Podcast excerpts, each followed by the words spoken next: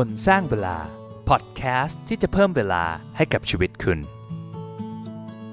ท่านผู้ฟังรู้ไหมครับว่าแจ็คโดซี่ผู้ก่อตั้ง Twitter เนี่ยเขาเคยโดนไล่ออกจากตำแหน่ง CEO เพราะว่าเขาเองอะเลิกงานเร็วตอน6โมงเย็นแล้วไปเล่นโยคะ สวัสดีครับ ผมบอลภาคภูมิต้อนรับเข้าสู่พอดแคสต์คนสร้างเวลานะครับ ตอนนี้ผมจะเล่าให้ฟังถึงเคล็ดลับในการบริหารเวลาของชายที่เรียกได้ว่า productive ที่สุดในโลกคนหนึ่งนะครับ ชื่อว่าแจ็คดอซี่นะครับ คือเขามีมุมที่น่าสนใจมาก ๆ เลยนะ มุมหนึ่งเนี่ยเขามีความคล้ายกับอีลอนมัสคือโคตร productive เขาเป็นผู้ก่อตั้งแล้วก็เป็น CEO ของทั้ง 2 บริษัทคือของ Twitter แล้วก็ Square นะ ซึ่ง Square เนี่ยคล้ายๆกับระบบจ่ายเงิน Alipay แต่ว่าเป็นของอเมริกานะครับเขาทำงานทั้ง 2 บริษัทนะใช้เวลาอาทิตย์หนึ่งในการทำงาน 100 ชั่วโมงบวกบวกเขาเป็นคนที่แบบทำงานหนักมาก แต่ในอีกมุมหนึ่งเขาเป็นคนที่มีชีวิตส่วนตัวที่น่าสนใจ และดูไม่เร่งรีบเอาซะเลย เขาใช้เวลาเดินไปทำงานวันละ 1 ชั่วโมง เขากินข้าววันละมื้อ เขานั่งสมาธิวันละ 2 ชั่วโมง ทุกวัน เฮ้ยแจ็คดอซี่ทำได้ยังไง เดี๋ยวผมเล่าให้ฟัง ตอนนี้นะครับเดี๋ยวผมเล่าให้ฟังว่าประวัติของแจ็คดอซี่เขาเป็นใคร แล้วก็เขามีวิธีมีเคล็ดลับในการบริหารเวลายังไง ที่ทำให้เขาแบบ productive สุดๆ แต่ว่าก็ยังมี work life balance นะครับ มีเวลาออกกำลังกาย มีเวลานั่งสมาธิ รวมถึงว่าเราจะเอาหลักการเทคนิคของแจ็คดอซี่มาประยุกต์ใช้กับชีวิตของเราได้ยังไง แต่ก่อนจะเริ่มนะครับผมอยากจะเชิญชวนท่านผู้ฟังให้เข้าร่วมกลุ่มคนสร้างเวลานะครับสำหรับคนที่ยังไม่ได้ไปอยู่ในกลุ่มนะก็คือตอนนี้มีสมาชิกเกิน 1,000 คนแล้วนะครับเราถือว่าแบบรวดเร็วมากเลยนะ เวลาแค่เดือนเดียวนะคือแล้วก็มีหลายสิบคนเลยนะ ที่เปลี่ยนแปลงชีวิตตัวเองได้จากการทำ30 day challenge คนที่ฟังอยู่อยู่ในกลุ่มอยู่แล้วนะ ผมก็อยากให้เริ่มทำ30 day challenge สำหรับคนที่ยังไม่ได้อยู่ในกลุ่มก็เข้าไปจอยกันได้นะครับ 30 day challenge เนี่ยก็จะเป็นโปรเจกต์แรกนะครับ เดี๋ยวก็จะมีโปรเจกต์อื่นๆอีกนะ เดี๋ยวจะเป็นยังไงก็เดี๋ยวคอยติดตามฟังกันล้วกันนะครับ เดี๋ยวผมแปะลิงก์ที่จะเข้ากลุ่มให้ในโชว์โน้ตแล้วกันนะ ก็หวังว่าจะได้เจอกันนะครับ เอาละครับ ได้เวลาแล้วมาฟังกันดีกว่าว่าเคล็ดลับในการบริหารเวลาของแจ็คโดซี่ผู้ชายที่เป็นแบบอย่างในการบริหารเวลาของผมเนี่ยคืออะไรบ้าง ไปฟังกันเลยครับก่อนอื่นแนะนำแจ็คดอซี่ก่อนละกันนะครับ จริงๆ เขาเป็น องค์ r e หรือว่าเป็นผู้ประกอบการที่มีชื่อเสียงมาก ๆ เลยนะที่อเมริกา แต่ว่าในเมืองไทยก็อาจจะไม่ไม่ดังเท่าแบบอีลอนมัสก์หรือว่ามาร์คซักเคเบิร์กเขาเองเนี่ยตอนเด็ก ๆ เนี่ยสนใจเรื่อง programming มาก ๆ เลยนะเขาเขียนโปรแกรมสำหรับวางแผนเส้นทางการเดินรถเนี่ยให้กับบริษัทแท็กซี่นะตั้งแต่ตอนเด็ก ๆ เลย แล้วก็ย้ายไปเรียนที่ NYU นะแต่ว่าเขาก็เรียนไม่จบ เพราะว่ามีไอเดียที่อยากจะทำ Twitter ขึ้นมาก่อนนะซึ่ง Twitter เนี่ยตอนแรกเนี่ยถูกจำกัดแค่ 140 ตัวอักษร ที่จำกัด 140 ตัวอักษรเนี่ย เพราะว่าสมัยก่อนเนี่ยมันยังไม่มีเป็นเว็บไซต์ ไม่มีแอปอะไรพวกนี้นะครับ คือใช้บนระบบ SMS ถ้ามันเกิน 140 ตัวอักษรเนี่ย มันจะไม่สามารถที่จะส่ง SMS ได้นะ แล้วหลังจากนั้นมันก็เพิ่มจำนวนขึ้นมานะ ตอนนี้ก็คือได้ 280 ตัวอักษรแล้ว ต่อมาในปี 2010 หลังจากทำ Twitter ได้พักหนึ่งเนี่ยเขาก็ก่อตั้งบริษัท FinTech ที่ช่วยให้บริษัทเล็กๆเนี่ยรับจ่ายเงินผ่านบัตรเครดิตได้ ซึ่งต่อมาเนี่ยมีชื่อว่า Square ซึ่งเป็นระบบคล้ายๆกับ จ่ายเงินที่ใหญ่ที่สุดในอเมริกาตอนนี้เลยนะ ทั้ง 2 บริษัทเนี่ยปัจจุบันจดทะเบียนอยู่ในตลาดหลักทรัพย์ที่อเมริกานะครับทำให้แจ็คดอซี่เนี่ยเป็นมหาเศรษฐีที่มี Net Worth ถึง 11,000 ล้านเหรียญหรือว่าประมาณ 3 3 0 0 0 0 ล้านบาทเลย เรียกได้ว่าเป็นคนที่แบบเฮ้ยประสบความสำเร็จมาก ๆ เลยนะ แล้วแจ็คดอซี่มีเคล็ดลับในการบริหารเวลายังไงบ้าง ผมเองเนี่ยรู้สึกสนุกมากตอนไอเตรียมคอนเทนต์ตอนนี้นะเพราะรู้สึกว่า เฮ้ยมันมีเนื้อหามีแบบเทคนิคดีๆ ที่แบบผมสามารถเอาไปประยุกต์ใช้กับตัวเองได้เยอะมากเลยนะครับ แล้วก็แจ็คดอซี่เนี่ยเป็นคนที่แบบมีคนติดตามเยอะอะเพราะฉะนั้นเนี่ยมันก็จะมีเนื้อหามีข้อมูลให้ให้รีเสิร์ชได้เยอะมาก ผมสรุปออกมาเป็นหลัก 5 ข้อนะครับ ที่แจ็คโดซี่ใช้ในการบริหารเวลาที่ทำให้เขาสามารถทำงานเป็น CEO ของทั้ง 2 บริษัทได้และประสบความสำเร็จมากๆเนี่ยหลักในการบริหารเวลาของแจ็คโดซี่ข้อที่ 1 ก็คือเขา วางระบบในการทำงาน วางแผนในการทำงานที่ชัดเจนแจ็คโดซี่เนี่ยเขาให้สัมภาษณ์ไว้ว่าเขาวางแผนการบริหารเวลาของเขาโดยการที่เขาแบ่งแต่ละวันเขาเรียกว่าให้ธีมของแต่ละวัน ตั้งแต่วันจันทร์ถึงวันศุกร์เนี่ยว่าเขาจะทำงานหรือว่าจะโฟกัสกับงานเรื่องไหนในวันนั้นๆ ตัวอย่างเช่น วันจันทร์เนี่ยเขาก็เป็นเวลาสำหรับ management สำหรับผู้บริหารสำหรับการประชุม เรื่องทิศทางของบริษัทอะไรพวกนี้นะครับอย่างวันอังคารก็เป็นเรื่องของ product นะวันพุธก็จะเป็นเรื่องของการตลาดเรื่องของการสื่อสาร วันพฤหัสก็จะเป็นเรื่องเกี่ยวกับ developer programming เรื่องของการทำ partnership วันศุกร์ก็เป็นเรื่องของ HR เรื่องของ culture องค์กร เรื่องของการ recruit ส่วนวันเสาร์เนี่ยเขาบอกว่าเขาเป็นวันหยุดของเขานะครับ ซึ่งเขาก็จะไปไป hiking ไปเดินป่าของเขา แล้วก็วันอาทิตย์เนี่ยจะเป็นเวลาสำหรับการวางกลยุทธ์ เวลาในการแบบ reflection กับตัวเองนะว่าเอ้ยเราจะไปทางไหนในอนาคต ซึ่งจะเห็นได้ว่าแต่ละวันเนี่ยมันมีการกำหนดบทบาทของมันที่แบบชัดเจน ว่าเฮ้ยเราจะทำงานอะไรวันไหนนะสำหรับแจ็คเขาก็บอกว่าเนี่ยเขาก็พยายามที่จะทำงานสำหรับทั้ง 2 บริษัททั้ง Twitter แล้วก็ Square เนี่ยในในหัวข้อนั้นๆ ในแต่ละวันเช่นอาจจะว่าวันวันพุธเราบอกเรื่อง marketing เรื่องการตลาดเนี่ยก็จะเป็น marketing ของทั้ง Square แล้วก็ของทั้ง Twitter ซึ่งเขาบอกว่าเขาตั้งใจจะทำ Twitter ในช่วงเช้า แล้วก็อาจจะเป็น Square ในช่วงบ่าย การทำแบบนี้จริงๆ มันมีข้อดีหลายอย่างมากเลยนะ มันอาจจะฟังดูเอ้ยมันมันแบบ fix เกินไปหรือเปล่านะครับ แต่ข้อดีมันมีเยอะมากเลยนะ ผมลองเอามาใช้ได้สักสองวัน ผมรู้สึกว่าเออเฮ้ยมันมันน่าสนใจ ข้อดีมันก็คือว่าเราจะ make sure ว่างานที่สำคัญเนี่ยไม่ได้ถูกละเลยหมายความว่าบางทีเนี่ยถ้าเราไม่ได้แบบมีตารางหรือมี structure กับมันที่ชัดเจน เราจะเห็นได้เลยว่า บางครั้งเราจะใช้เวลากับสิ่งที่มันเร่งด่วน มากกว่าสิ่งที่สำคัญแต่ไม่เร่งด่วน ประโยชน์ข้อที่ 2 คือเราทำให้เราสามารถจัด priority ของงานได้ดีขึ้นแจ็คเองเขาก็บอกว่าเฮ้ยในแต่ละวันน่ะมันก็ไม่ได้แบบตามแผนเป๊ะๆแบบนี้หรอก แต่อย่างน้อยที่สุด ถ้ามันมีงานที่แทรกเข้ามาเนี่ยเขาก็จะรู้ว่าเฮ้ยงานเนี้ยมันควรจะเป็นงานที่เขาควรจะโฟกัสในวันนั้นๆหรือเปล่านะครับเช่นสมมุติว่าอยู่วันอังคารที่เป็นวันที่เขาต้องโฟกัสเรื่อง Product แต่มีคนติดต่อมาเรื่อง Marketing เงี้ย เขาก็รู้แล้วว่าเฮ้ยเอาไว้ก่อนนะ คือก็ดีลถ้ามันจำเป็นเร่งด่วนจริงก็ต้องจัดการ แต่ถ้ามันไม่ได้เร่งด่วนขนาดนั้น ก็เอาไปคุยกันวันพุธละกัน วันนี้ต้องโฟกัสเรื่อง Product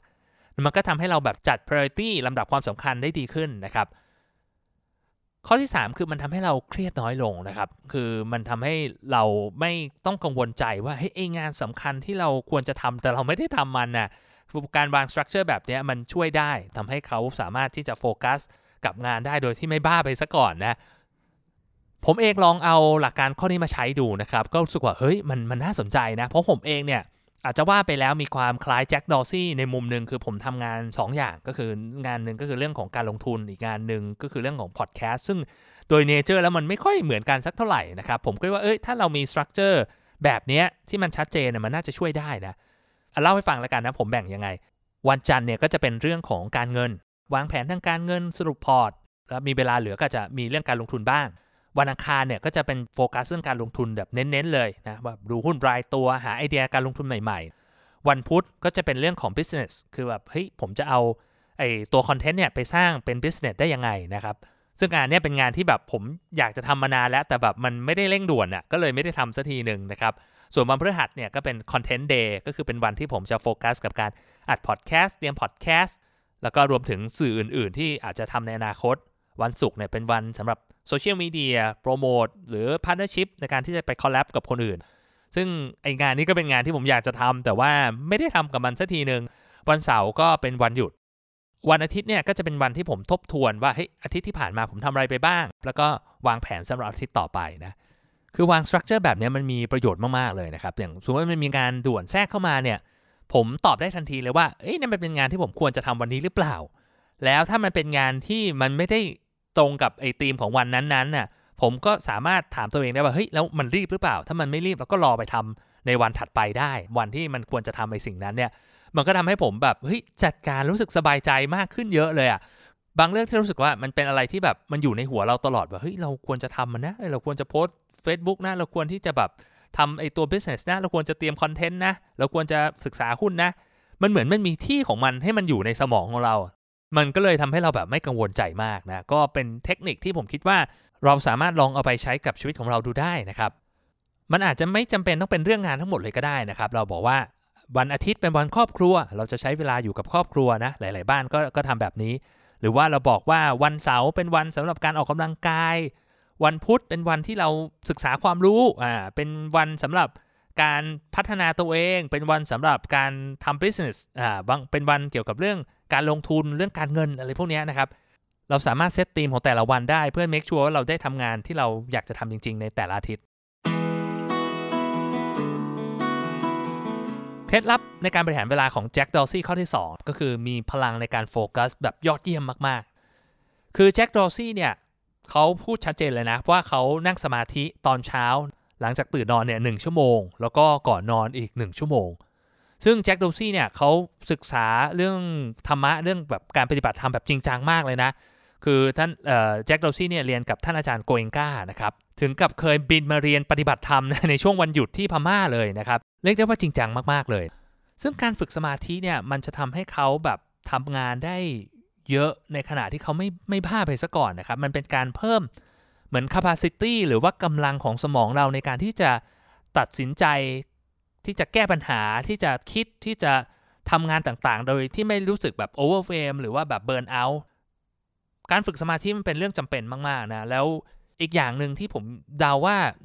แจ็คดอซี่น่าจะได้จากการปฏิบัติธรรม โดยเฉพาะสายท่านอาจารย์โอเกนกาเนี่ยคือแบบเรื่องของความสามารถในการที่จะปล่อยวาง กับสิ่งที่มันไม่เป็นไปตามแผน คือคนระดับแจ็คเนี่ยถ้าทำงานเนี่ยผมคิดว่ามันมันจะมีงานมันจะมี moving part มันจะมีสิ่งที่มันเกิดขึ้นอยู่ตลอดเวลาและแน่นอนอะ่ะมันคงมีหลาย ๆ อย่างที่มันไม่เป็นไปตามแผนของเขานะครับการที่เขาแบบเฮ้ยฝึกมีเข้าใจธรรมะจริง ๆ เนี่ยมันช่วยทำให้เขาสามารถปล่อยวางไอ้สิ่งเหล่านั้น แล้วทำให้เขามีความสุข แล้วก็สงบกับชีวิตได้มากขึ้นเยอะเลยนะอีกอย่างหนึ่งที่แจ็คโดซี่ทำทุกวันนะครับคือเขาจะเดินไปทำงาน ใช้เวลาเนี่ยประมาณสักชั่วโมงถึงชั่วโมงครึ่งนะในการที่เดินทางทำงานเนี่ยระยะทางสักประมาณ 8 กิโลเมตร ซึ่งแจ็คเขาบอกว่าอันนี้เป็น the best thinking time สำหรับเขาเลยคือเป็นเวลาที่เขาใช้ในการที่แบบเคลียร์หัวของเขานะครับ อันนี้มันสำคัญยังไงคือมันเหมือนกับสมองของเราเป็นโรงงานโรงงานหนึ่งแล้วกันนะครับ มันก็มีสิ่งที่เข้ามาแล้วก็สิ่งที่ออกไปวัตถุดิบเข้ามาผลิตเป็นสินค้าออกไป เวลาเราทำงานเยอะๆเนี่ยมันเหมือนกับมันมันเอาไอ้พวกวัตถุดิบเอาพวกไอ้สิ่งต่างๆ เข้ามากองในหัวโดยที่มันไม่ได้มีการคลีนไม่ได้มีการล้างมันออกไป การที่เราได้เดินเนี่ยอยู่เงียบๆคนเดียวเนี่ยมันทำให้เรามีเวลาในการที่จะแบบเหมือนรีเฟล็กมีการที่จะเคลียร์ว่าเฮ้ยอะไรมันเป็นสิ่งที่สำคัญอะไรมันคือสิ่งที่ไม่สำคัญสำหรับแจ็คเขาเองส่วนมากเนี่ยเขาก็อาจจะเดินคิดเรื่องงานหรือไม่อาจจะฟังพอดแคสต์ไปด้วย เขาใช้เวลาช่วงนี้สำหรับเขาเขาบอกว่ามันเป็นเวลาที่แบบจำเป็นมากๆ ในการที่เขาจะวางแผนแล้วก็ทำงานของเขาให้ประสบความสำเร็จแจ็คเองเนี่ยเขาตื่นตอนตีห้านะครับแล้วก็นั่งสมาธิชั่วโมงหนึ่งแล้วก็ออกจากบ้านเนี่ยประมาณสักเจ็ดโมงเจ็ดโมงครึ่งนะครับถึงออฟฟิศก่อนเก้าโมงนะเขาก็ใช้เวลาเนี้ยในการที่จะคิดจัดการอะไรหลาย ๆ อย่างในชีวิต เคล็ดลับในการบริหารเวลาของแจ็คดอซี่ข้อที่3คือเขาชัดเจนกับตัวเองครับว่าอะไรคืองานที่เขาจะทำในวันนี้ และอะไรคืองานที่เขาจะไม่ทำ เขาเขียน list อันนึงขึ้นมานะครับในทุกวันเนี่ยก็คือสิ่งที่เขาจะทำและสิ่งที่เขาจะไม่ทำซึ่งเขามีชื่อว่า won't do list ก็คือ list ที่จะไม่ทำมันนั่นแหละผมว่าประโยชน์ของมันเนี่ยมันมันน่าสนใจมากนะครับ มันทำให้เราโฟกัสกับสิ่งที่เราต้องการจะทำได้เต็มที่ โดยที่ในมุมหนึ่งเราจะคาดการไว้แล้วว่าอะไรมันคือ distraction หรือว่ามันสิ่งที่เราไม่อยากจะทำมันอะแต่มันมักจะมารบกวนกับเรา อย่างส่วนตัวของผมนะ ของผมเองก็จะมีเวลาแบบ เพื่อนๆหรือว่าพี่ๆโทรมาคุยเรื่องหุ้นอะไรพวกนี้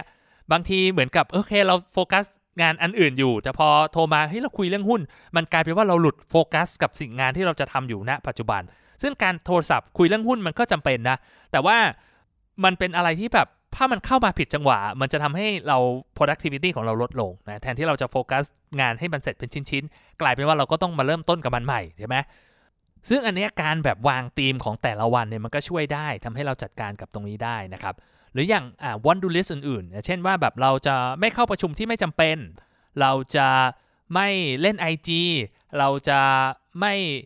ใช้เวลาช้อปปิ้งออนไลน์มากเกินไป คือไอ้สิ่งเหล่านี้มันไม่จำเป็นต้องเป็นเรื่องงานทั้งหมดก็ได้นะ แต่ว่ามันเป็นสิ่งที่เราแบบเฮ้ยเราตั้งเป้าแล้วเราปฏิญาณกับตัวเองไว้ว่าเฮ้ยเราจะไม่ทำสิ่งนี้ มันก็จะช่วยให้เรา productive ได้มากขึ้น เยอะมากเลยนะ ข้อนี้มันเป็นหลักการที่มันดูง่ายๆนะ แต่ว่าจริงๆ มันช่วยได้เยอะมากเลยเรื่อง productivity มาถึงเคล็ดลับในการบริหารเวลาข้อที่ 4 ของแจ็คดอซี่นะครับ คือ simplify ครับ คือทำทุกอย่างให้มันเรียบง่ายนะ อันนี้จริงๆ แล้วเนี่ยเป็นเหมือนปรัชญาในการทำงานของแจ็คดอซี่เลยนะครับ มันไม่ใช่แค่เรื่องชีวิตส่วนตัวนะ มันรวมถึงเรื่องของการทำงานด้วย อย่างเรื่องแบบ Twitter อย่างเงี้ย คือแบบเฮ้ยมัน simple มันเรียบง่ายนะ แต่สำหรับชีวิตส่วนตัวของแจ็คดอซี่เนี่ยเขาก็บอกว่าเนี่ย เขาก็ทำชีวิตของเขาให้มันง่าย เช่นว่าเขาบอกว่าเขาออกกำลังกายโดยที่เขาไม่ได้ไปยิม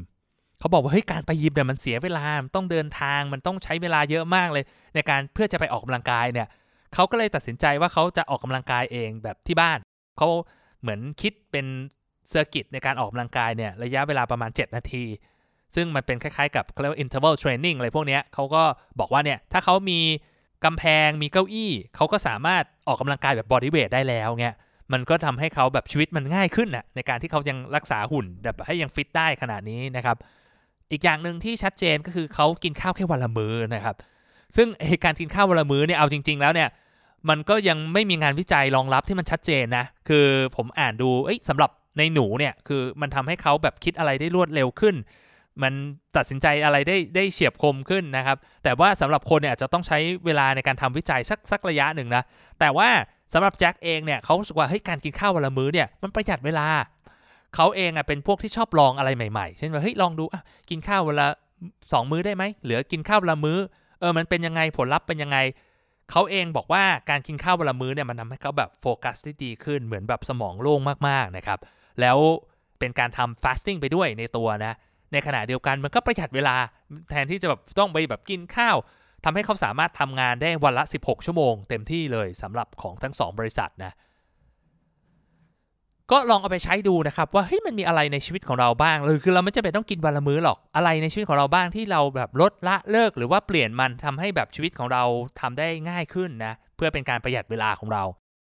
แล้วก็มาถึงเคล็ดลับในการบริหารเวลาข้อสุดท้ายของแจ็คดอร์ซี่นะครับ คือเขาดูแลสุขภาพของเขาได้ดีมากๆเลย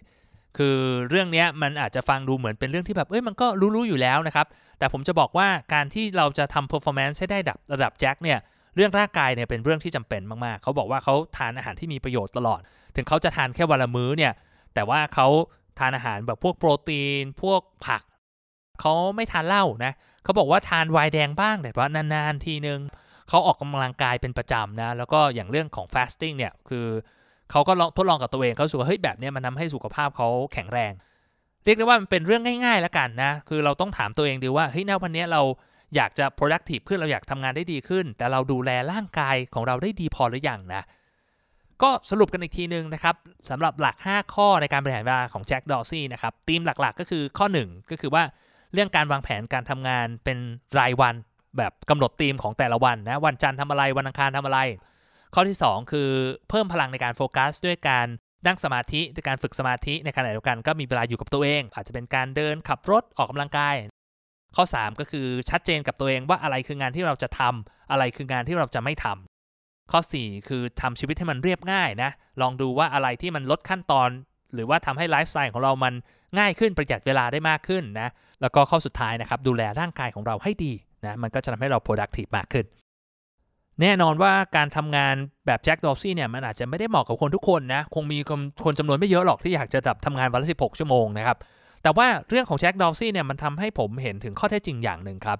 มันทำให้ผมเห็นถึงศักยภาพของมนุษย์คนหนึ่งอะในการที่จะบริหารเวลาว่าเฮ้ยถ้าเขาทำแบบไปสุดๆเลยอะเขาจะสามารถทำงานได้มากขนาดไหน แล้วมันก็เป็นแรงบันดาลใจให้กับผม ทุกครั้งที่ผมจะบอกกับตัวเองว่าแบบเฮ้ยเราไม่มีเวลา เราต้องคิดให้หนักเลยว่าเฮ้ยเราไม่มีเวลา หรือว่าเรายังบริหารมันไม่ดีพอ หวังว่า episode นี้คงเป็นประโยชน์กับท่านผู้ฟังทุกคนนะครับ แล้วพบกันใหม่นะครับ ผมบอลคนสร้างเวลา สวัสดีครับ คนสร้างเวลาพอดแคสต์ที่จะเพิ่มเวลาให้กับชีวิตคุณ